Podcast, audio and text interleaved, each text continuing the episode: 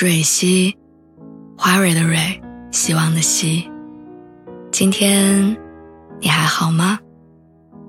你可以在微信公众号和微博中搜索“蕊希”，每天晚上我都会用一段声音陪你入睡。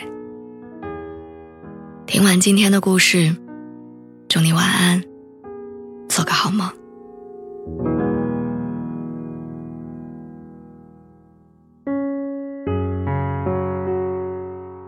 这一年大概是我长这么大以来最难熬的一年，我经历了行业的寒冬，也经历了返京返工的困难，经历了反反复复的居家隔离，经历了找房子、搬家、被坑，感觉这一年到处都充满了挑战。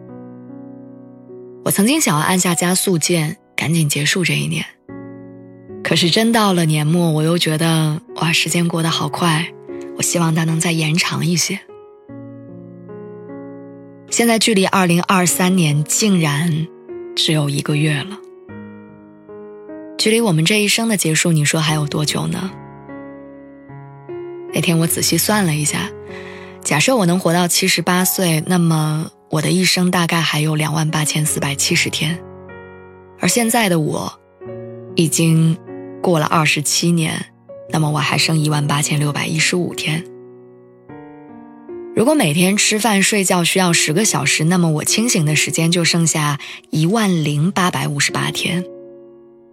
假如我这些年工作稳定，每天上班八小时，不加班，正常休假，五十岁按时退休，那么这一生真正留给我的时间，大概还剩八千九百四十二天。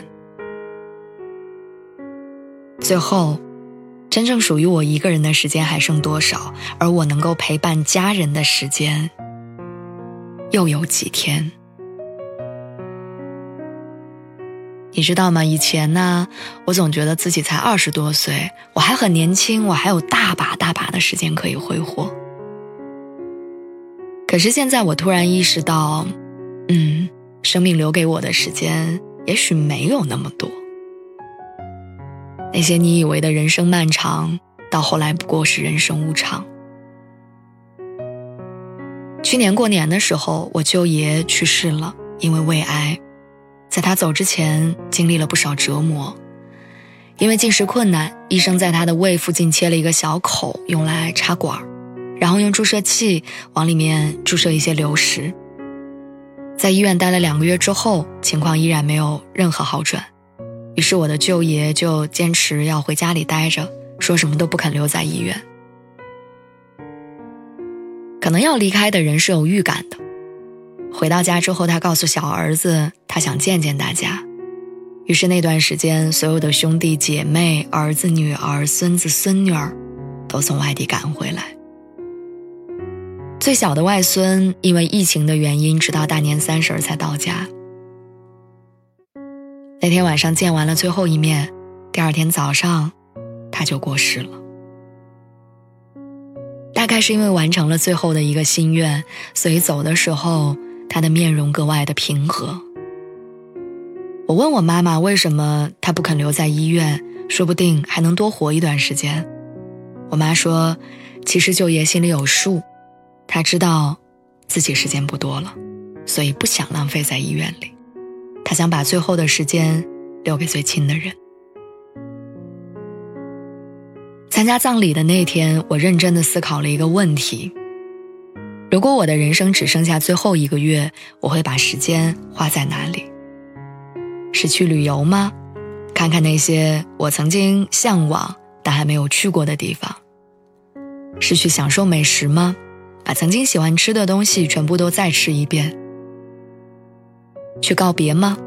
见见老朋友、老同学，和他们回忆过往，然后一一说再见。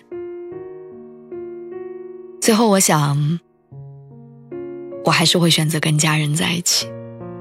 即使我们已经在一起几十年，即使很多时候我们已经相看两厌，即使我们没有新鲜的话题可说，但在人生最后的时日里，我依然希望我们能够守在彼此身边。人这一生陪伴自己时间最长的就是家人。父母看着我们出生、长大、结婚、生子，孩子们看着我们变老、生病、离开。血脉相承，时间相连，彼此之间最亲近、最相爱，也最难以割舍。我们人的这一生，每一天都在倒计时。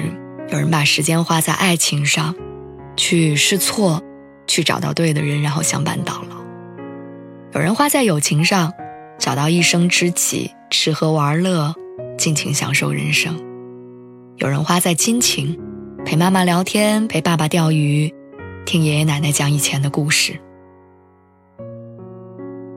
不论哪一种选择，只要是你想做的。那就是最好的。人生苦短，我们要学着把有限的时间花在真正值得的人事上。那些错过的人、过去的事儿，不要再浪费时间纠结，也不要再去难过。让过去过去，未来才会到来。认真过好接下来的每一天吧。